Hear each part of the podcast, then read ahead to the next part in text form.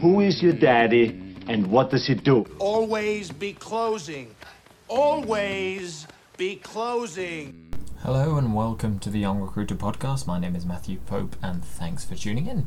This is episode two and it's about the stage of moving a candidate through a process. So, obviously, now we've registered them, got their information, found out their interest, presumably presented them with a particular opportunity or set of opportunities that they could be interested in and that we believe match what they're looking for as well. So now we're going to send them over to a client, a customer, for review and to see hopefully if they will if we're doing our jobs correctly and we know what the uh, the customer wants the client wants then we can book in a first stage interview be it a telephone call a skype call or a face-to-face interview depending on the particular process of that client or customer. So first things first. Then before even sending the profile over um, presumably we've, we'll have had a conversation with a client or customer prior to this um, to find out their exact requirements if they've got anything specific,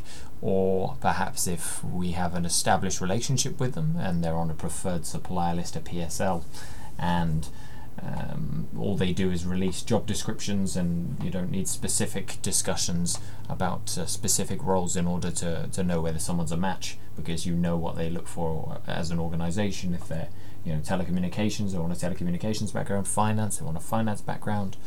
Um, a consulting organization might want a consultancy background or a background for the particular project that they're intending to put the person on.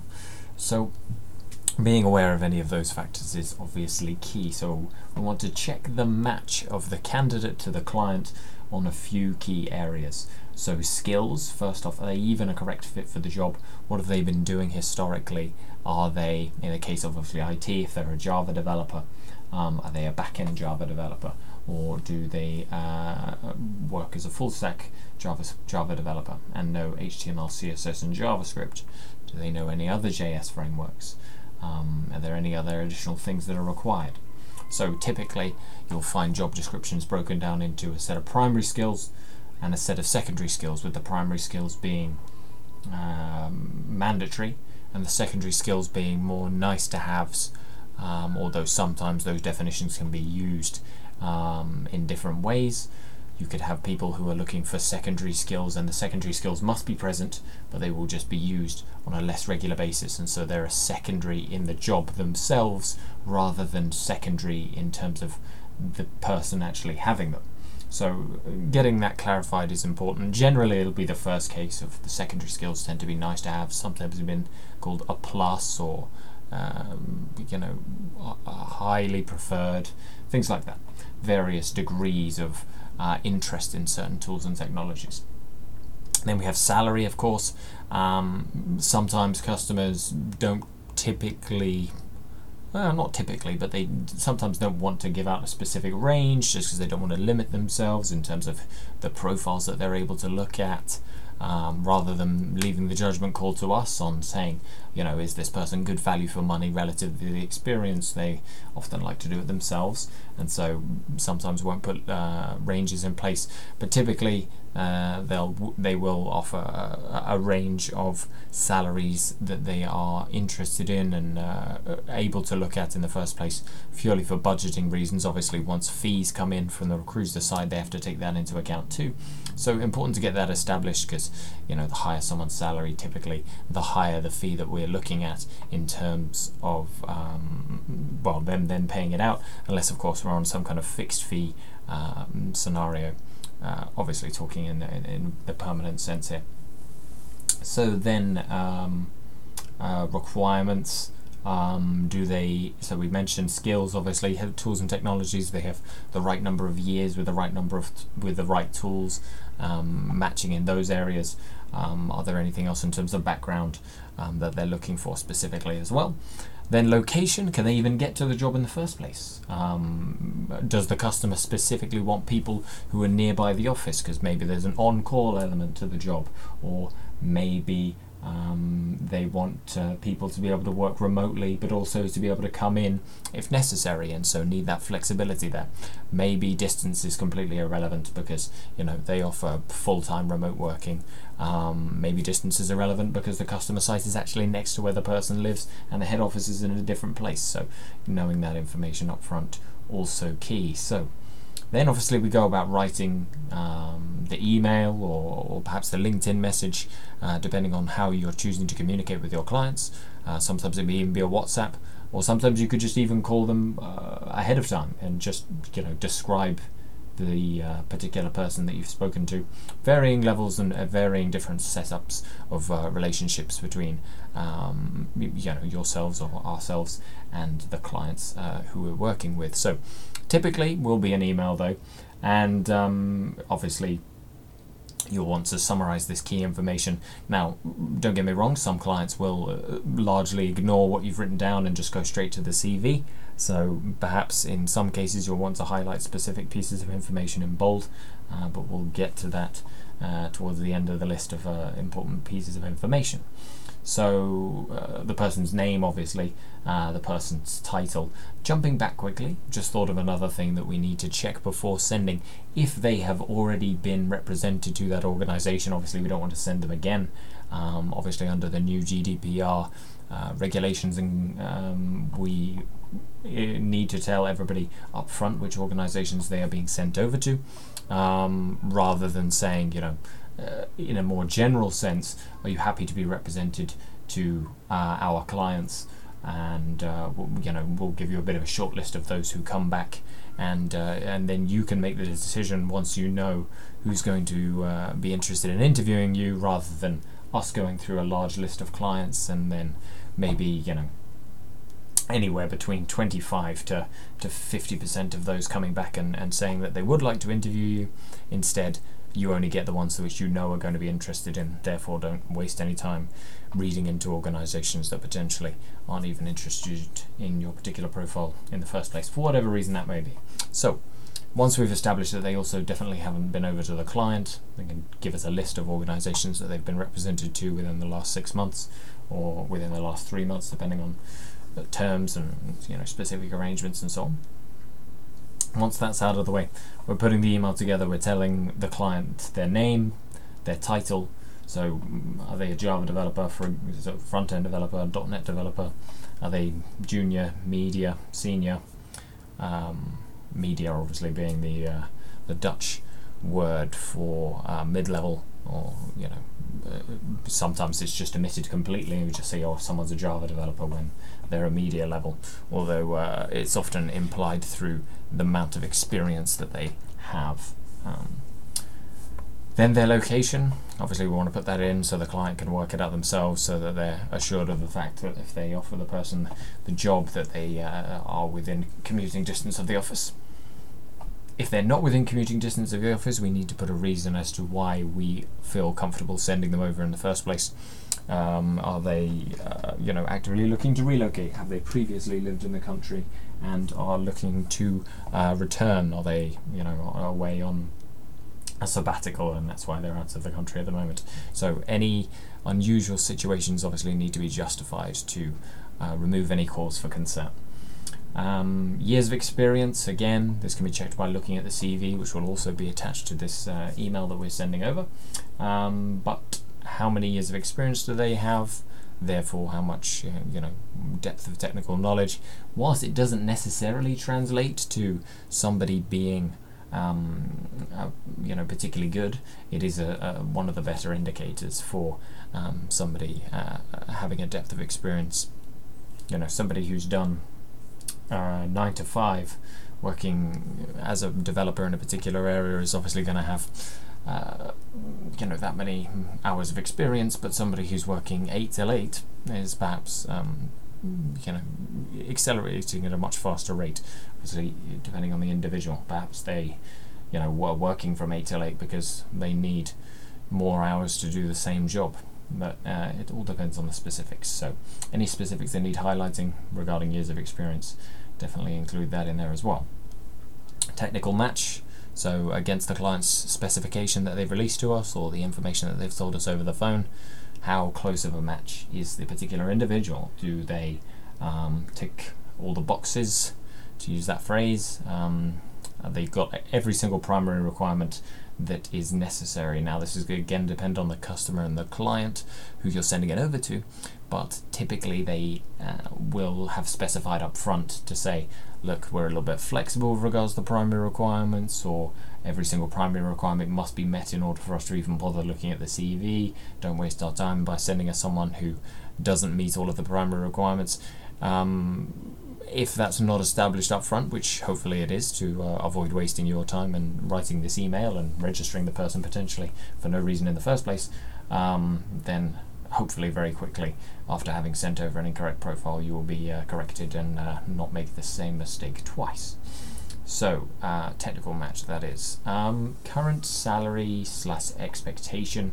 Now, sometimes uh, you know, candidates may not want this information to be put forward in the first place. Not a problem. We can always say, look, you know, you can go into an interview process and uh, explain your situation and explain um, you know what it is you're looking for and and have them evaluate you on the basis of where they think you'd be priced in the market if you're changing countries and changing currencies obviously difficult to evaluate because changing costs of living uh, changing economies etc um, can be difficult to then position yourself correctly within the marketplace. So sometimes people have all kinds of reasons, but you know, then again, sometimes people have uh, reasons that they have that are perhaps they are looking for an unrealistic salary increase, um, which isn't you know a massive problem if it's if it's going to be that somebody is saying, oh, uh, in order for me to move, this is how much I need and in order for me to you know have a conversation with you and be interested in going forward to positions this is how much I would need in order to move on. As long as we can present that information up front ahead of time say look this person's happy in their job at the moment but they would move if you were able to offer them x amount they understand that you know that is above the market rate for someone with their level of experience but as we mentioned, if you you know want to secure them as a candidate, you're going to have to pay above market rates because they're not actively looking for a job. And candidates are in more and more of a position to be able to do that in the in the current marketplace because IT is massively in demand as an area. Notice period. Um, how much uh, I suppose jumping back to salary news, but in, whether it's per month, per year, whether it's net salary, any additional package elements that uh, are going to be present there. Uh, if they want any of those to be continued to carry carried over, those also need to be present there. Notice period. Um, how, how, how many weeks or months do they have to give before they can leave a company? This typically can range anywhere from you know no notice, obviously, if they're unemployed, to a week if they're a contractor, up to maybe four weeks if they're a contractor, um, and then four weeks to may- maybe all the way up to six months if they're a permanent employee, depending on the nature of the organization, the nature of their role, how easy it would be to replace them, etc. But communicating that, obviously, if a client wants somebody for an immediate project, then they might not necessarily be able to wait around for a particular individual to join them and need to be told that up front so you don't waste your time, they don't waste their time, and you don't waste the candidate's time by putting them forward to a process where, in the end, the, cu- the customer will just end up waiting too long for them to join in the first place. So, uh, notice to begin the position that is, and then also their notice to interview. For, you know, typically different kinds of uh, interviews that could take place telephone call, Skype call, face to face interview tend to be the major three. So getting that out of the way ahead of time, if you can even lock in the candidate's availability up front, often very helpful for being able to organize things and um, uh, proactively do so and avoid uh, spending excess time going back and forth saying, oh, you know, they just, you came with these times and they said that they can't do those times, so um, oh, let's get some more times and backwards and forwards, and people's calendars changing if it's possible. Let's say, okay, you free regularly every week on Friday. Can you do Friday every single week? And they come back and say yes, and you say, right, okay, Mr. Client or Mrs. Client, uh, they are available from um, this Friday for every Friday and should you want to book in an interview, they're available at those times. So that'll be perfect. Any other important information? Have they been made redundant? Are they about to be made redundant? Are they in any other processes which are near the end? Are they about to receive a pay rise? Are they about to be moved to a different location in terms of project? Any extraneous information that needs to be included should be need to point it out make it clear to the client. Again, it's all about managing expectations. What about making sure that uh, both parties are um, fully aware of each other's situations and uh, that there can be no room for confusion.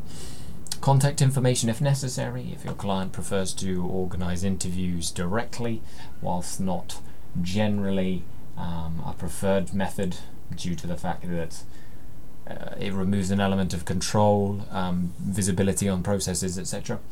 Um, if they contact information is required to perhaps be put onto a portal, um, by all means you can uh, put that information on there. Typically, telephone number and uh, an email address those are the essentials as I see them. Um, often you can include a few uh, different sort of extra fields if you want to go sort of above and beyond in terms of laying out uh, a candidate's information, but at a certain point you are just repeating what is already in the CV. Perhaps you want to highlight any interesting companies, any interesting uh, projects that they've worked on, but there becomes a point where you are just almost copying and pasting elements from their CV into the body of the email, and uh, at the end of the day, the client's best impression of the candidate is not going to be what you write, it's going to be what they've written and the way that they've chosen to present themselves and, and the areas that they've chosen to focus on in their CV. On that note, don't send over people's profiles for roles after they've had a conversation with you indicating that they could do a certain job if their CV then says another thing. If they tell you that they have 10 years .NET experience in C Sharp and their CV presents them as a DevOps engineer, no matter how fervently you present the information within the body of the email telling the client that they are a .NET developer, the client is going to read their CV, see that they're a DevOps engineer, and assume that uh, you are mistaken, or um, that at the very least the person is better suited for a DevOps engineer position, and so will not uh, be interested in interviewing them because uh, they, you know, it's just a mismatch in that sense. So the order of the elements um, within the email. Again, this is getting quite down to the minutiae of things. I don't think it's worth investing too much time and. Um, but you know, with these things, you only have to think about it once, I suppose, and then your order, your your sort of logically worked out order of these elements uh, can then um, just be implemented across all of your emails. It's just a template. You just put the information in each time, and uh, that helps to provide some an element of uh, of repetition um, uh, that often can be a mechanism for ensuring that the client does actually read the information, as opposed to um, if you present it in a different way each time within the body of the email, then there's no familiarity. There's no, oh, I can quickly scan through this email and, and pull out the important information. It's, oh no, it's written in a different style to the last time. I'm just going to go straight to the CV. So, especially if you want them to read the emails, I definitely recommend sticking with a particular format and uh, and repeating that. So, the order of the elements themselves, depending on you know whether, for example, salary salary expectation, current salary, it's gonna be good or bad news. Uh, you may want to sort of justify it post talking about uh, the technical match and saying, oh yeah, this many years of experience, that's why they want this much, and you know stack it in that kind of order. Um, typically, you want to put the bad news last, um, just so you know if people aren't immediately put off, they start to warm to a particular candidate and say, oh, you know, they've got this JavaScript framework um, that we're really interested in, and then they get to the salary, they are more likely to um, have be have already bought in, rather than if you present them with a salary up front and they think, oh wow, that is uh, an extent, that is a high salary for um, their whatever their picture of the profile is at the time. Um, and that's a high salary for that. I realise I've missed out uh, uh, uh, perhaps a, a, sort of a subsection within kind of technical match or requirements match, and that is languages. So, are they fluent, native? Um, uh, have they? How many years have they been speaking their language for? What would you rate them out of ten for their language? What do they rate themselves out of ten? Uh, what have they got on the European grading from A1 to C2? Uh, you know, have they been speaking that language since birth?